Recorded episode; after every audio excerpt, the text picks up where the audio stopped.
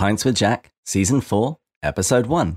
The Screwtape Letters. Welcome to Season 4.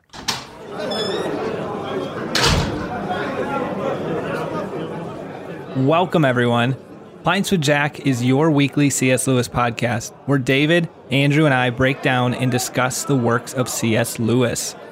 This season, we are eavesdropping on the correspondence of a senior demon Screwtape as he explains how to tempt the patient, a human assigned to his nephew, a demon named Wormwood. Each week, we'll be considering a different letter, untwisting Screwtape's hellish logic, informing a battle plan for our own spiritual lives. So, if you guys haven't realized, we're going to be reading the Screwtape letters this season. Yay. Which, woo, which I am quite excited for. It's be very different than our last book because the last book was one where every chapter built on themselves. This one is going to be very different, where it's more like Mere Christianity. They're building, but there's more independence to the chapters, which creates a different dynamic. Yeah, and we have addressed the Screwtape letters before. We did it three times in season three. I was on the Council of Trent talking about it with him. Uh, we had an after hours session with Reverend Brian McGreevy. And I think I also put up the audio for a talk that I gave in Los Angeles on the Screwtape letters. But the real advantage, though, is that we're going to be going through them letter by letter. So we're going to become intimately familiar with this particular demon. Well, and I think this is an excellent way to to go about it because when I've taught this book before, um, probably the best way, you know, for an adult formation class or whatever, is to read a letter, discuss it, and then maybe read another one, and to read them out loud. And and uh, I think that they're really self-contained enough that it um, it's I find it really profitable to approach it this way. So I'm really happy.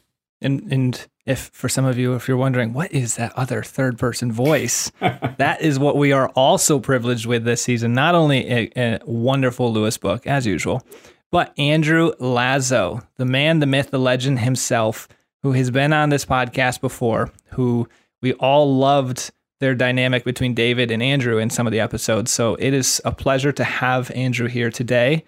He's in seminary. Uh, he's a till we have faces expert, uh, wonderful person.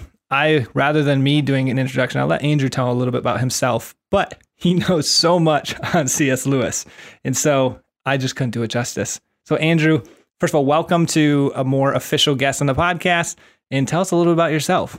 Well, thank you. I just I love what you guys uh, do, and I think that it's a real service to the Lewis world. And I think that the results of the the Patreon and everything else uh, testify to the fact that that Pints with Jack is really doing exceptional work. And so, what a joy to be able to join with you. I had so much fun last year during Till We Have Faces. Uh, it's a busy schedule for me. I just started a second uh, graduate program with Northwind Seminary, so I'm working on my my MDiv at the Episcopal Seminary now, where Walter Hooper used to attend, and I'm also working on my doctorate with Northwind Seminary on Romantic Theology, doing work on the Inklings. So, but always have time to sit back and have a drink of scotch with you all and uh, and enjoy this letter, uh, these letters.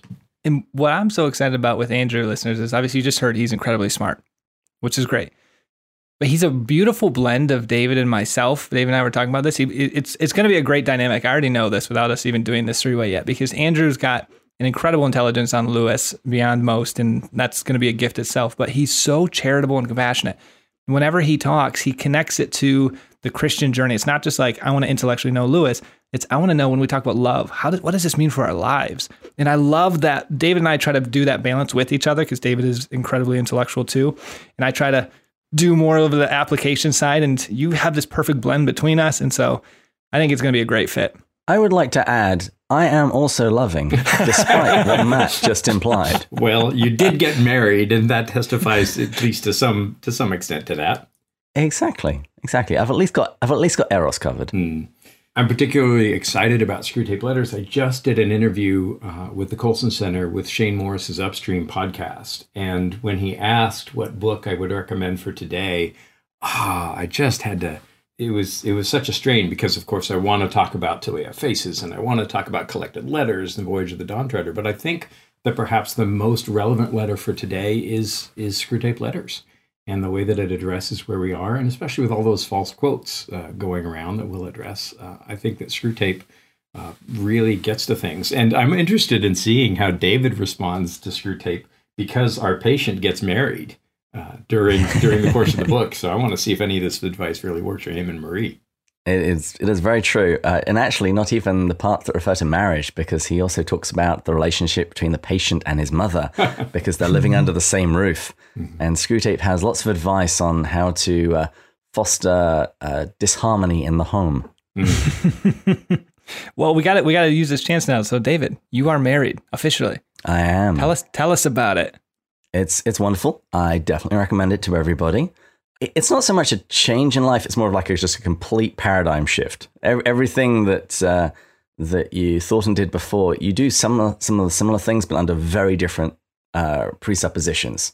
It's just like there's no getting out of this now. I am yours. You are mine. Uh, what what can I do for you? Have you ever read the either of you two, The Meaning of Marriage by Timothy Keller? I have bought it. I haven't yet read it. Okay. No. I'm reading it right now. I got it for my brother and now sister in law as of a few, about a month ago, roughly. And I decided to buy it myself because reviews were so good. And um, she doesn't come from the Catholic background, so I wanted a non Catholic resource. And it seems incredible. I've read the first two chapters. I'm falling in love with the book. It makes you excited for marriage.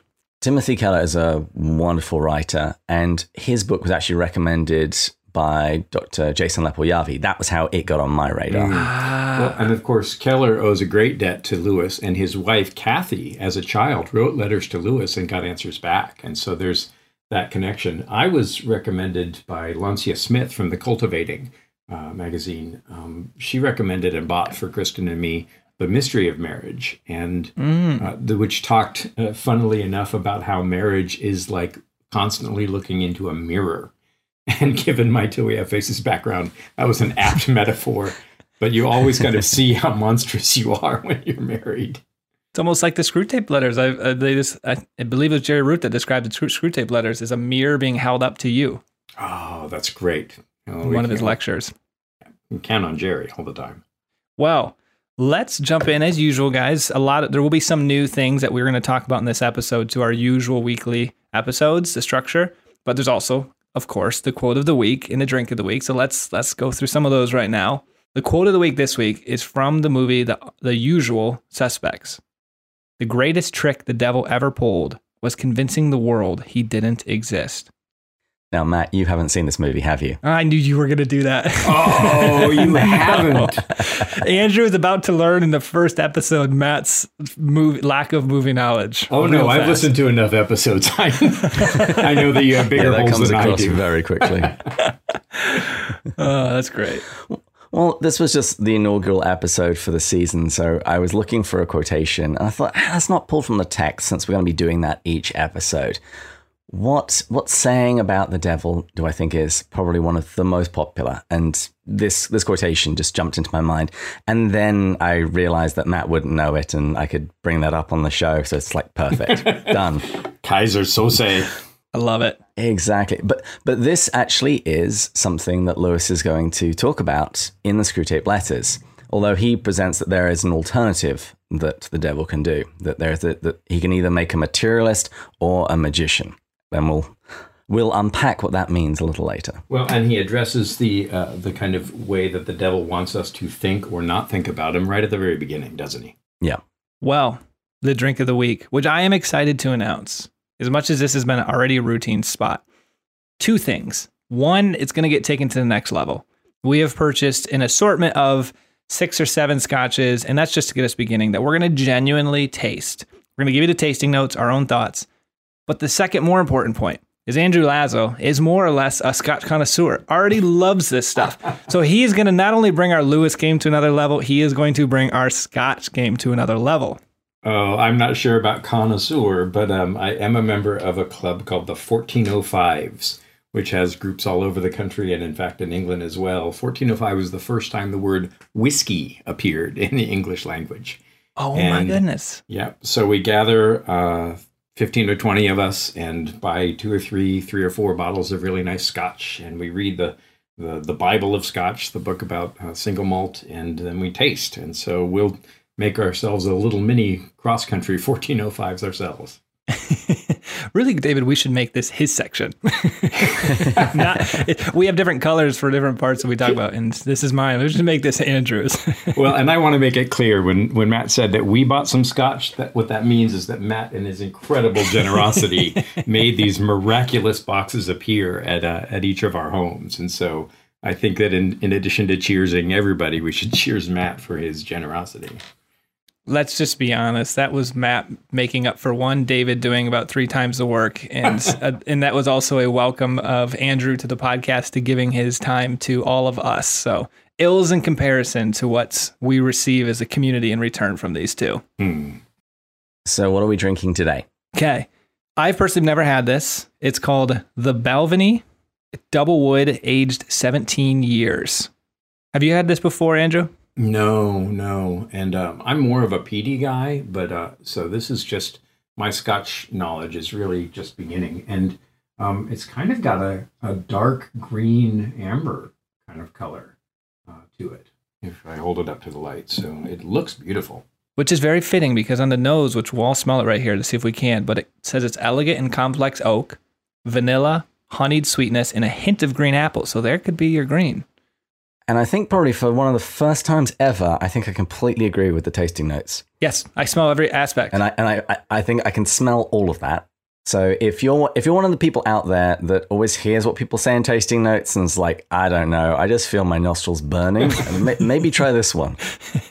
Well, and I'm going to encourage us to also have a have water nearby because um, a drop of water really opens up the scotch. And so i am going to do it here. Okay. I remember you saying that. I'm going to taste it first, and then I'm going to just drip some in. Oh, I missed right. that part of it, but I've already got the water in now. All right, are we tasting? Here we go. Yep. Mm. Oh wow, that's smooth. Can definitely taste the cinnamon. Mm. Yep. I love the layered richness of creamy toffee. Mm. mm. Toffee's definitely also strong. Now here comes a, a drop of water. So the tasting notes say sweet with dried fruits, sherbet spice, toasted almonds, and cinnamon. There, cinnamon. I swear I've only had a little. Uh, toasted almonds and cinnamon, layered with a richness of creamy toffee notes and traces of oak and deep vanilla. Mm. To be blunt, my taste isn't refined enough to get that part of the notes. I could smell everything the nose said. The tasting, I can't separate all of those aspects. Mm. Yeah, I'm kind of with you on that. I'd say I can get about 50% of it. Apparently, the finish is vanilla oak, honey, and spicy sweetness. The finish is much clearer, I would say. Mm-hmm. Mm-hmm. And a drop of water, uh, in some ways, broadens it out and mellows the uh, mellows all of it without taking away any of the taste. So, I'm enjoying this. Well, there you go, listeners. You can expect more of that. So, we also have our usual toast. And so, one of the benefits of being a gold level supporter on Patreon is that we toast one of them each episode. And so today we're going to be toasting Kaylee Gross. Kelly Gross. Sorry, Kelly. Sorry. Now, now, now, what people can't see is that in the notes, I, I've added long O like Pope because I had messaged Kelly and said, I just want to make sure I pronounce your last name correctly. And so I included all of that information uh, in our show notes for Matt to read and he got the gross part right. I was so focused on the gross part, I skimmed over the Kelly part. Listen, I was wondering how long it was going to take to get a reference to the Pope in there. hey, Andrew, we've got you beat two to one, so it's going to happen very quickly each time. Well, I'll cheers to that too. So here's what we've written Kelly, we raise a glass that every day, through God's abundant grace, you find the strength to fend off any and all attacks by Screwtape and Wormwood. Cheers. Cheers. Oh. Mm. All right. Very nice. Well, normally this is where we do our chapter summary. If you guys remember, David did that beautifully in Till We Have Faces, and he has agreed to continue it. Probably be, am I correct, David? It's going to be a little shorter. Yes, it'll probably just be 100 words because the chapters of Screwtape are shorter, and so I, I need to I need to press myself. Uh, give me give myself fewer words to work with. I wanted to work with haikus again, but Matt banned me. Unless, um, is it John and Greta? Mm-hmm. Unless they hear this and they respond to you, David, I will allow it to be opened back up. Pressure's on them right now. You can't tell them to listen to this. okay, we'll see. We'll see. All right. So let's jump in. This again, we're going to uh, outline the season, what we're planning on doing. As you guys know, in the past, we have had a blend of after hour specials, which has been such a gift to have people on like Andrew Lazo, Patti Callahan, Douglas Gresham, other people that we've brought on. And then we have our usual episode, which is going through the chapter. This season, we're going to have our regular episodes every Tuesday. So there'll be one letter a week.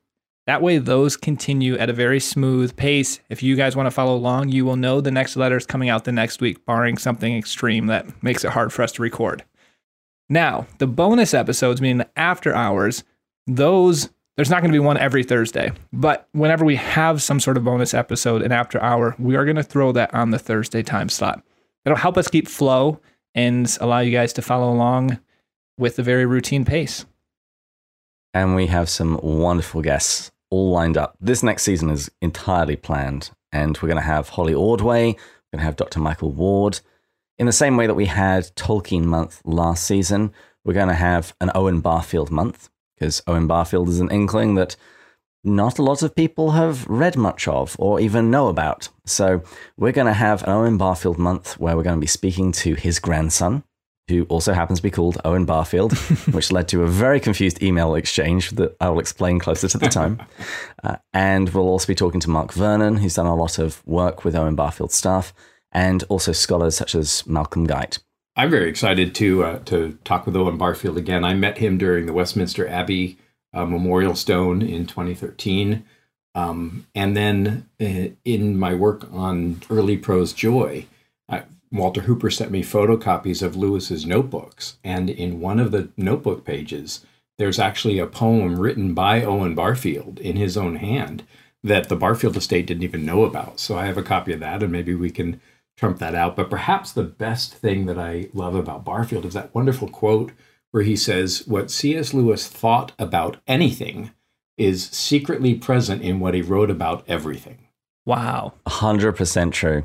And that really defines it for me. So we owe a great debt to Barfield, who Lewis called the wisest and best of his unofficial teachers. And we're also going to be having a poetry month. Because one of the things that a lot of people don't know about Lewis is his great desire in the early part of his life to be a poet and his various attempts at becoming a poet. So we're going to be looking at that specifically, and we're going to be speaking with Dr. Don W. King, who is the man when it comes to Lewis's poetry. And we're also going to be looking at some of Lewis's works briefly Dymer, Spirits in Bondage, and we'll also be speaking to poet D.S. Martin, who is a poet who has written poetry about Lewis. Is it bad that my first thought when you keep talking about poetry is from the episode of Friends when she goes, You're a poet and you don't even know it? yes, that is bad. Yes, yes, that's bad. Yes. I, now I'm outnumbered with my uh, lack of sophistication deeply. I think that, you know, Lewis, uh, Lewis speaks eloquently about, um, he says in The Four Loves, now that Charles is gone, meaning Charles Williams, I actually don't have more of Ronald, meaning John Ronald Reuel Tolkien. I actually have less of him because I'll never see that particularly Caroline look on Tolkien's face. And so, um, three friends together uh, uh, um, expand the experience and the love exponentially. And so, don't worry, Matt, we'll gang up on David soon enough. and I'm free game for the two of you. um, and we should also take this time to note the Skype sessions. In the past, as you guys know, those have been supplemental, and they still mm-hmm. are. This podcast is the central aspect to it all. But those are more David and I free flowing conversation. They are going to be more intentionally supplemental, might be the best way to do it. we will be having some incredible guests only come on the Skype session rather than because we just don't have the capacity or the room to do it on this podcast. So that's to say, please go subscribe to that. Subscribe now, turn on the notifications. It's becoming a lot closer of importance to the podcast than it was in the past season. So strongly encourage you guys to check that out. Andrew and I yesterday briefly were chatting for actually about an hour, And one thing I noticed is that's a brief chat with me. yes, is I was like, man, you know, Andrew has so much wisdom, and we were just somehow we, were, we ended up talking about love, and then he would go down the path of four loves, and we talked about Tolkien, and I said, you know what, Andrew, we're going to do some of these in the Skype sessions because this isn't this is selfish of me to be the only person to hear this, and so some of our Skype sessions are going to be diving deeper into Andrew's brain, essentially. Well, and I'm looking forward to that because my doctorate uh, with Northwind Seminary is focused on romantic theology, and so they're looking at the theology of love and all of the inklings. And what I'm finding, even in my in my initial reading, is that the center of the inklings is not Lewis's sense of Sehnsucht uh, or joy or longing. The center of that longing is love, and we talked mm-hmm. a little bit uh, fruitfully about love being the center and the end of the Lord of the Rings, and I'm finding that in Barfield and Williams as well. And so uh, I think that what Lewis wants us to be concerned about is seeing clearly the love of God, and then how to apply that great theological concept into our own lives with how we treat each other. So I'm looking forward to that Skype session. If that's not an advertisement for you guys to go subscribe right now, I don't know what is. You'll get more of that. We'll pause and let you click. Go ahead. Yes. Not only will you get more of that, you will also get interviews with authors as their books come out.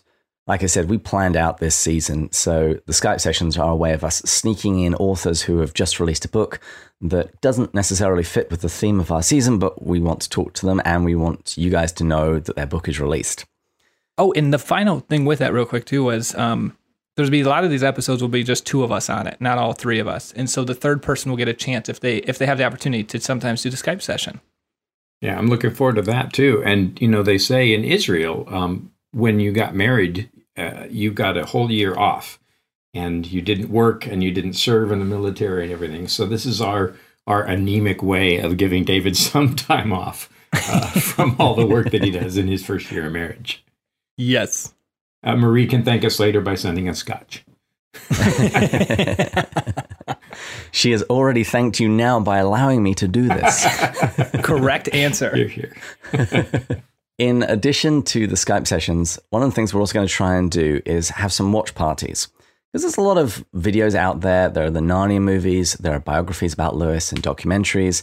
And so, what we thought we would do is for our patrons, we would have a watch party where we watch one of these movies, one of these biographies, one of these documentaries, and then all jump on a big Google meeting and chat about it afterwards. And our initial aim is to maybe have like one a quarter. And if you're one of our Patreon supporters, you'll be finding out about the next one that's going to be coming mm, probably in the next couple of weeks.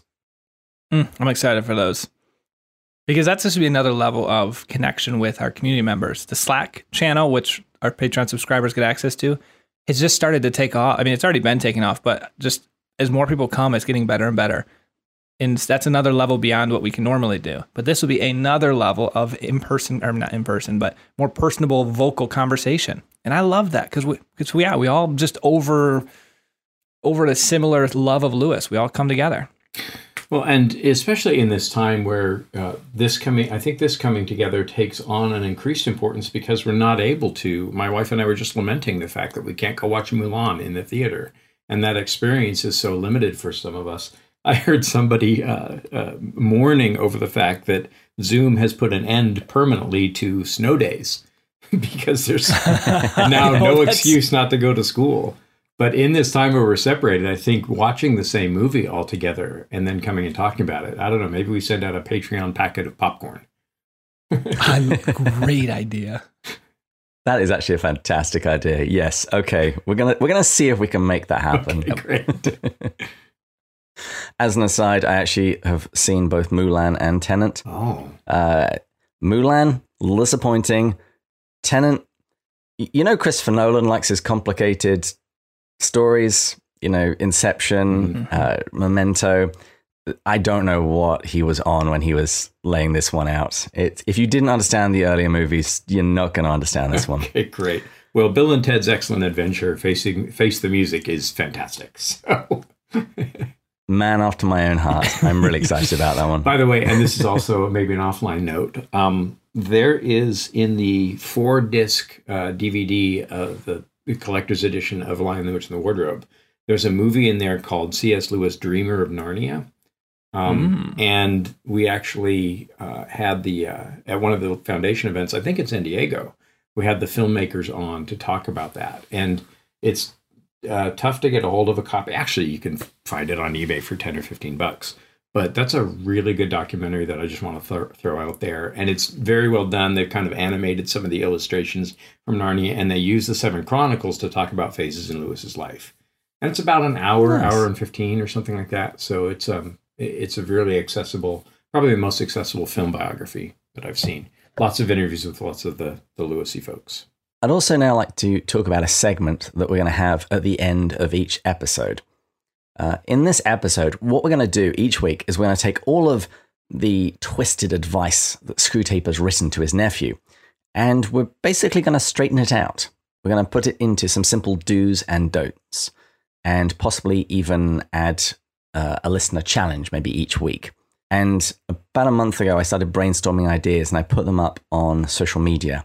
I, I, some of the titles for the segment they were scriptural, things like "Resisting the Devil" from the Epistle of James, um, "The Armor of God" from Ephesians six, and those kind of motifs, battle plans, stratagem, Michael's memo, since, as Lewis says, that the opposite of Satan isn't God, but mm. Michael the Archangel. That's a clever one. I quite, I quite like, I like that. St. Michael's memo. yeah. Why did I not hear that one? I might have voted for that one. as well as uh, the patient prognosis. So Screwtape is always talking about the patient. Well, this is how we make him well. Uh, and then there are a few others like untwisting Screwtape, unscrewing Screwtape, straightening out Screwtape. And by far the most popular was unscrewing Screwtape. Um, but who knows? We might vary it from time to time. Yeah, well, I don't think that there are any rules except the ones we uh, apply to ourselves. I think it's an important concept in Lewis, and we talked about this some uh, when I was on last last year with um, with Till We Have Faces. A lot of times, in order to help us see things clearly, Lewis will flip things upside down. Um, and so, if you think of Narcissus as being seeing himself in the water, falling in love with his beauty, and dying well, Lewis is flipping that upside down with Eustace, who sees himself in the water, falls in love with how ugly he is, and because he disaffects him, his own self, he he lives. And so always kind of reading Lewis, seeing what he's flipping upside down so that we can figure the puzzle out and straighten it out. And I think that that's a capital way to approach this kind of devilish advice.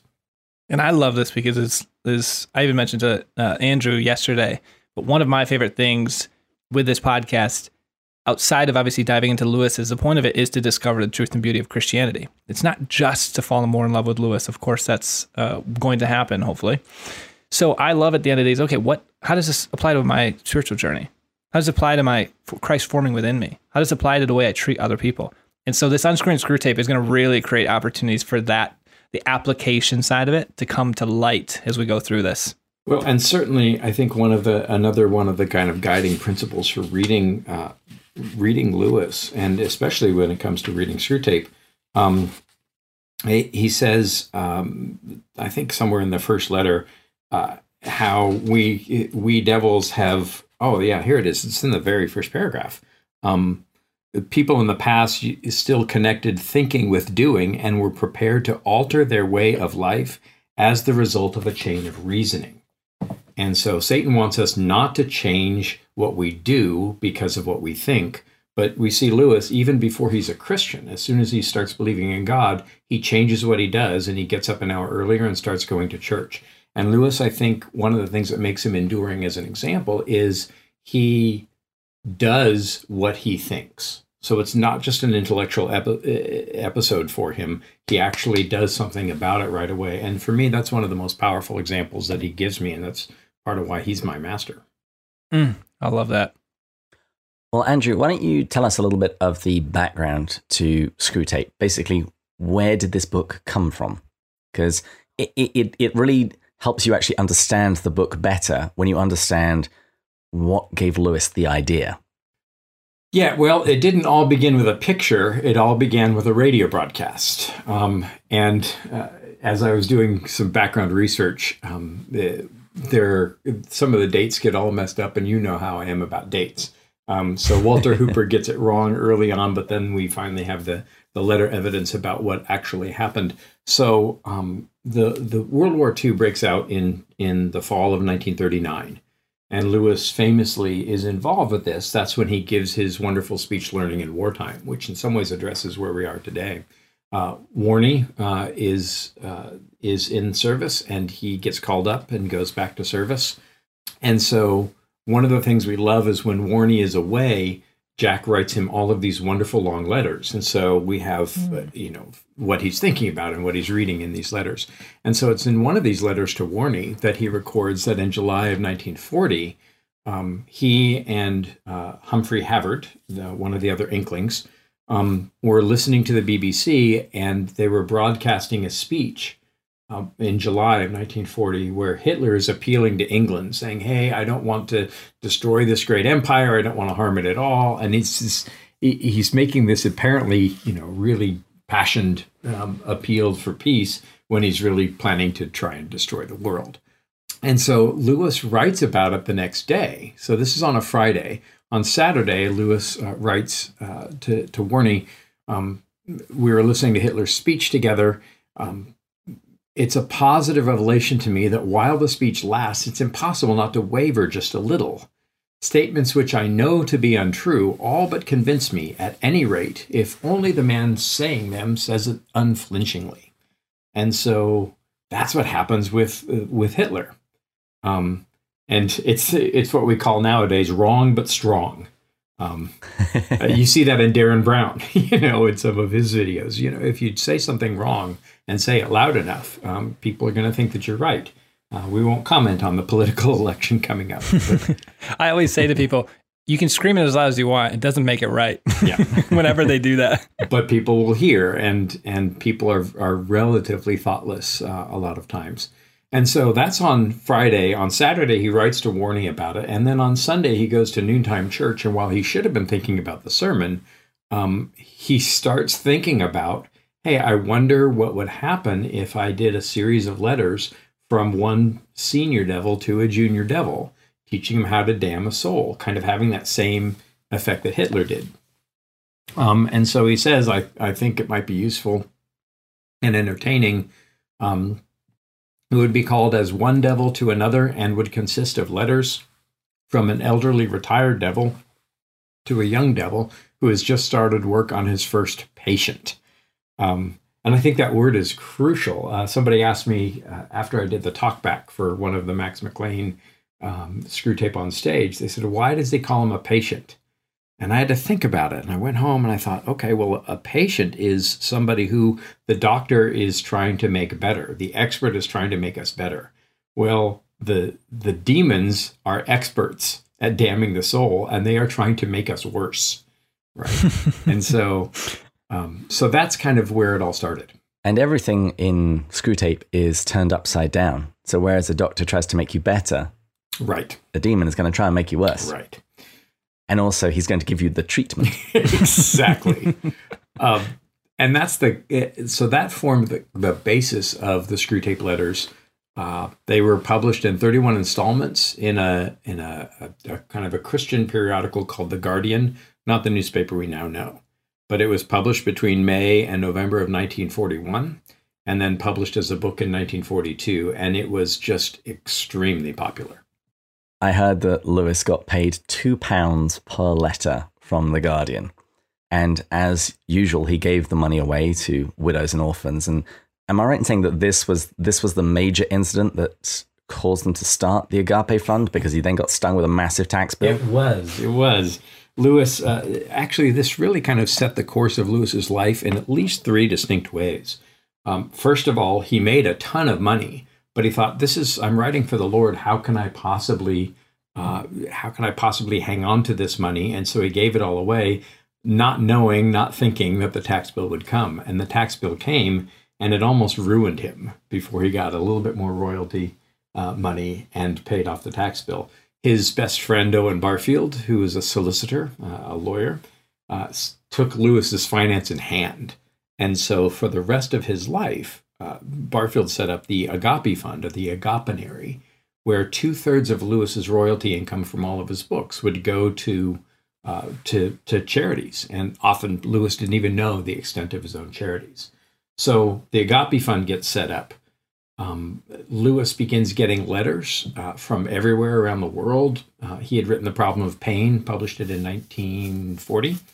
And so, between The Problem of Pain, a work of Christian apologetics, and this kind of popular, you know, anti devil book, Screwtape, Lewis began getting letters and got them for the rest of his life. And he felt like it was his obligation to answer every letter that he received. So he would often spend two hours a day answering letters, 50,000 of them he wrote during his life. And mm. the third thing that really happened out of writing Screwtape was it made him incredibly popular, uh, even put him on the cover of Time magazine. So those are the three kind of lifelong effects that this book published in 1942 really had. And it also was something of a, of a of a cauldron of ideas that started bubbling at this point, right? Because he was also writing the preface to Paradise Lost at the same time, which is all about the fall and Satan's influence. Yep, absolutely. And not only that, um, he started giving the broadcasts, which became Mere Christianity, and there are whole sections on the enemy or the devil in Mere Christianity. And he was also writing at this time Perelandra, which features a demon possessed uh, character. And so he's giving a lot of thought to the devil. And so, uh, a lot of times, what you'll see is that ideas really coalesce around a certain time period with Lewis. Now, I did actually have one question that I've been meaning to ask you. When he was listening to Hitler, My Last Appeal to Great Britain, with Dr. Havard, Lewis could speak German, right? So was it was it in the original German or was somebody translating it? That's a great question, um, and I actually had it myself, and I didn't really know the answer until I started doing the research for this this episode. And in his wonderful C.S. Lewis companion and guide, Walter Hooper gives the background to Screwtape, and uh, Hooper says that during Hitler's speech from the Reichstag uh, in Berlin at 6 p.m., the BBC gave a running translation so it was possible to hear both the original of Hitler and an English rendering. So Lewis read German, but I don't think that he really spoke German. All that book knowledge. Yeah. when I was doing some research for this, and you just briefly mentioned it a, a second ago, David, but the, and, and maybe Lazo, you can expand on this, but the influence of Paradise Lost. I never knew any of that part of Lewis. And I read an essay that was talking about it in from Perelandra to Screwtape Letters to was it Voyage of Dawn Treader or was one of the Narnia books? Um, that it was it was explaining the influence that it it potentially had, probably had, because Lewis wrote so much about it, and it mentioned that Lewis really didn't like that the Romantics heroicized, if that's a word. Uh, it might be a Matt word. Heroicized.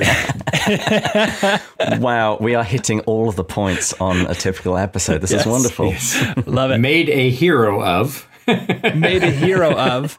It's just an incredible day today, guys. Incredible. or or how about lionized? Ooh, Ooh, that's better. I like that. He's he's going to make us better men, Matt. Carry yes. On. But made a hero of some of the characteristics of the Satan character in Paradise Lost. Not that overall he was a hero, but that he was he would go into battle and ride and there was like courage and valiance and he did not like that. And so the essay was arguing that in Screwtape Letters, it was very intentional to make sure that Screwtape came across petty and vindictive and just in no way admirable. You don't read it. Like when I read Mere Christianity, and listeners know this, I was actually considering becoming an atheist. And then when I read Mere Christianity, I wasn't necessarily convinced of the existence of God yet, but there was something about it that drew me to the beauty of it. And I said, I don't really know if God exists or not, but that life seems to bring joy and happiness. Well, the opposite happens with Screwtape. You read that and you go, I don't want to be that person mm-hmm. at all. Mm-hmm. Well, yeah, and Milton, I don't think was, you know, he was his purpose was, according to himself, was to justify the ways of God to men. Um, but this kind of heroic, noble Satan uh, is is portrayed in Paradise Lost, and then what soon happens, especially in the 20th century, with the advent of modernism, uh, uh, G.K. Chesterton famously said about the early century, 20th century, the Christian ideal hasn't been f- tried and found wanting; it's been found difficult and left untried. Right. Um, mm-hmm. And so uh, people dismissed the idea of biblical Christianity or a real devil. Lewis even addresses it. Do you mean at this time to bring back the devil with horns? And he says, "Well, I'm not particular about the horns, you know, but Um, there's an exaltation. And I don't know what the time's got to do with it. exactly right. Uh, but there's a hero heroicizing, yeah, lionizing of the devil. No, See what you've stand done. firm, Andrew. You are our bulwark.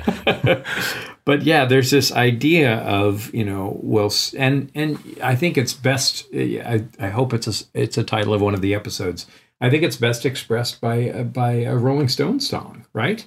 Sympathy for the devil. Um, and if you've rejected God, you know, you can look at maybe the possible nobility of the devil, and of course, that's a myth and a lie. Um, the thing that I, I love about devil worshippers is that they don't know that the devil hates them. Um, he doesn't care about their worship, uh, and so, so in any case, there's yeah, there's certainly this kind of mid-century fascination with you know the ugly, the absurd, the grotesque, and exalting that. And you see that in a lot of the art, um, literature, art, sculpture, all the rest. And so Lewis, I think, is as a fire-breathing, you know, hot gospeling Christian, trying to present who the devil really is. And you're really wise to, I think, see that and point that out. And that was something that he addressed also in The Great Divorce, in responding to Blake's The Marriage of Heaven and Hell, because that was also formed in that very similar collection of ideas that maybe the devil isn't quite as bad as we thought. Mhm. well, and and the, he's addressing the desire to have both extremes. And in his poem, God in His mercy made the fixed bonds of hell. Um, he God establishes the boundaries of hell so that hell can't infect paradise. What's the old saying? It doesn't take a whole lot of dirt to ruin an ice cream cone. Um, Mm, I haven't I haven't heard that one before. that's good. Well, I like when I was reading that essay related to what we're talking about with Screwtape. I felt like it worded it very beautifully this way.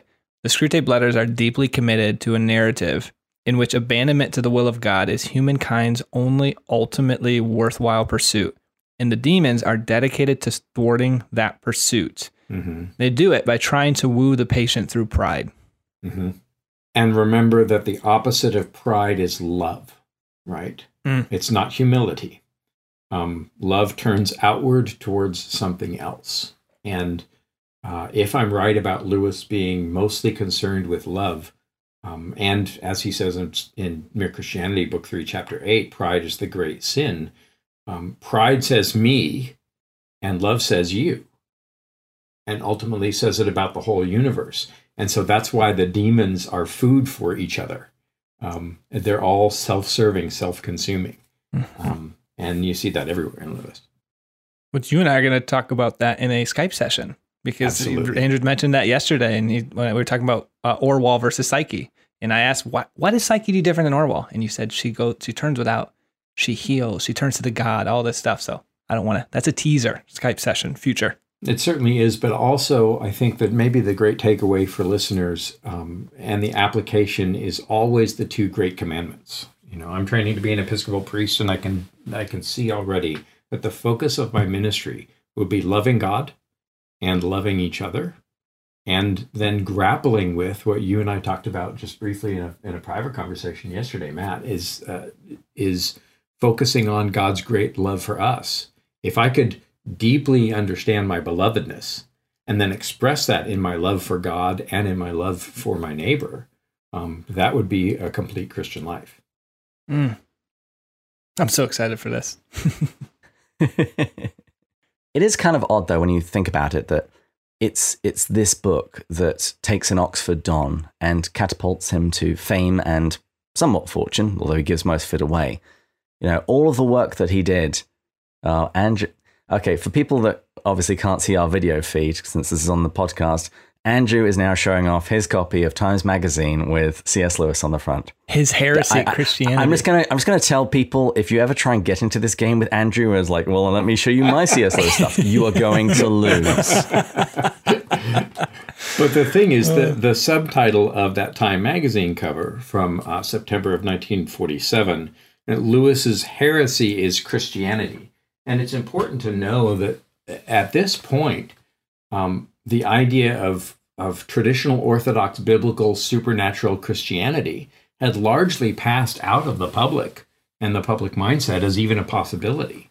Um, and so, by being a Bible believing, supernaturalist and Christian, Lewis was in some ways a heretic, and it cost him greatly uh, in the in the academic world.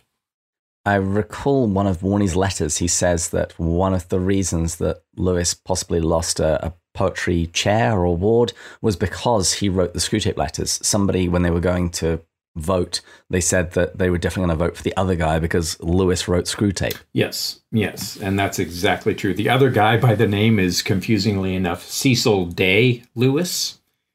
um, so it was CDL versus CSL. And that Cecil Day Lewis is actually the uncle of the actor Daniel Day Lewis, who some of you may know. Whoa. Ah. So, but yeah, um, Lewis, I think, sealed his fate. And I think he knew that he did. Once he spoke up in Problem of Pain, in Mere Christianity on the broadcasts, and certainly with the Screwtape letters. It, he committed the cardinal sin of any Oxford academic. There were two things that he did that really offended the academy. First of all, he published outside of his field. So his field was English literature and philosophy, but he published in theology, which is just not done. Particularly believing theology. Exactly. And then the other thing that he did was he published popular works. so funny. It, they're so popular. I'm I'm again I'm recording from uh, a, a, cabin family place up north, and uh, all three families are here of my grandparents. And my cousins have all read it in high school. My other cousin did. My brother-in-law um, has read it, loves it. Uh, he runs a company, and he was talking about having some of his employees read it. Like this is incredibly popular work of his. But I also don't understand where this slur of something being popular comes from, because generally it means it's readable. Uh, one of the things that I love about Diana Glyer's work is I've I've now started her more academic work. It is still beautifully readable. I understand what she's saying. There's that is not true for all academic work that I have tried to read. town and gown. So the big conflict in Oxford is between town and gown, the gown wearing academics. And there's this sense that if you are understood by the popular people, you must not be doing intellectual enough work. Uh, and some of that is true. I mean, it, the average newspaper, you know, article is written to eight-year-olds, and I think that, or eighth graders, and I think that's even lower on the internet. And uh, T-Bone Burnett, the, the the songwriter, says, "How come I think that something, as soon as something appears to, on the in the in the news, it ceases to be true." Um, and it's not a very thoughtful world. And so, if Lewis is doing something that really strikes with the populace between that and his BBC broadcasts, um, that makes him an outcast in the effete, elite, uh, ultra uber high intelligentsia world of the uh, of British Academy, especially at Oxford. And so, yeah, there was certainly a prejudice against the common people. And I always say, I like to take the opposite approach because I think it's to to help boost up uh, Lewis there and say, I believe when you can explain it to the common person, that means you truly understand it. Like when you, when the concept is incredibly tough, if you can't explain it, I'm not sure if you really understand it. It doesn't mean you're you're explaining it to the point where they can understand everything you're understanding. But like mere Christianity, reading scripture, theology, it's deep. He was able to do it though, where people can pick up mere Christianity and understand some pretty intense concepts, especially in that last book. And that just I think goes to show how brilliant he was. Well, it's it all goes back to till we have faces, as does everything. let it go, Andrew. no, no, no. Let it flow. Uh, remember what the fox said uh, to say the thing you mean, the whole of it, and nothing else. That truly is the art and joy of words, right? To mm. express clearly. And that's kind of part of my universal field theory of Lewis is that he was after clarity. He was after making mm. things clear. Um, I think that's part of why he names Lucy Lucy, uh, Lucy because she's lucid and sees clearly. Um, and then the other thing, of course, as I keep going back to, is not just clarity but also charity. But but that's not what the academy is about. And sometimes you don't even get your thing published unless it's got enough jargon in it. For people who are hearing this and wondering, oh, I want them to talk more about clarity and charity. Claritas, Charitas, that's going to be a Skype session. we already identified that yesterday. but I think all of this sums up in the fact that uh, Lewis was a master communicator, as Steven Beebe likes to say, and as he points out in his book, C.S. Lewis and the Craft of Communication. Oh, it was a joy to um I got to read early drafts of that and have great conversations with Steve. And I think that he's really done yeoman's work and really blessed the Lewis community by saying what makes him such an effective communicator. And Matt, it's like you were saying, he was audience centered. He could Mhm. write very academically, um, like Diana does. Um, but he also wanted to make things clear. And I think that you're right about Diana. She spent 23 years research and writing, research. Oh, David was mentioning that. Um, researching and writing uh, the company they keep and really crafted carefully the prose of that. In fact, I had a quote in that book. She quoted me in that book, but Diana cut it because it interrupted just a little bit the flow of the prose. And I'm glad she did. It's the most readable scholarly book I've ever read. And I think that's a beautiful transition for me to interrupt Andrew once again and say that we're really looking forward to the rest of this season. And listeners, in the meantime, please check us out on social media. Did you know that we had a Facebook page? If not, please go and like it. I post all kinds of articles and uh, my quotation images that I produce on there. And also, all of our merchandise is now open up for purchase. As we mentioned at the end of the episode last season, we don't make any money of this. It's just if you would like some Pints for Jack merch, if you'd like a t shirt, uh, an etched glass, and we've got all different kinds, whether they be Glencairn or pint glasses. Um, we've got lots of stuff for you to show off to your friends. And Christmas isn't that far away. You know what? What greater love could you, could man show to his friend than laying down some hard earned cash to buy some Pints with Jack merch? Okay, that may be heresy, but we'll let it slide. Well, let, let me redeem it by saying that you can also buy lots of wonderful things on Andrew's eBay account because, as mentioned, he accumulates all kinds of Lewis books and memorabilia and then uh, shares it with people on eBay. Well, thank you. Yeah, I uh, I love scouting books, and I try to to put them out there for prices that are a little bit less than you could find them elsewhere. But I also have some treasures. I think I have three first editions of uh, Studies of Medieval and Renaissance Literature, and I think I have four first uh, editions, subsequent printings of of Grief Observed, and I've got a number of things on there. And so it's just fun for me to scout it out. I've also got some really reasonably priced things uh, there, so I want to supply books for um, for folks who who love Lewis and do what I can for that. So thanks for the mention. And what's the name? Because I Googled once, like Andrew Lazo eBay, I don't think it popped up. There's a specific name associated with it, right? Yeah, it's C.S. Lewis fan, and we'll post a link. Well, all all of these links will be on our website, pintswithjack.com. If you click on the shop link, it'll come to a page and it will link you to the other sites where you can get the t-shirts, the glasses, Andrew's eBay, and who knows, maybe there'll be something else coming fairly soon if I can get my act together. We're recording this like three weeks before it's released, and that's David's way of saying, Matt, have you done those links yet? Subtle, right? Subtle. Oh. Guys, this is it. We're wrapping it up. I think that's the bell. So join us next time when we'll be going. Further up. And further in. Cheers. Cheers. Cheers.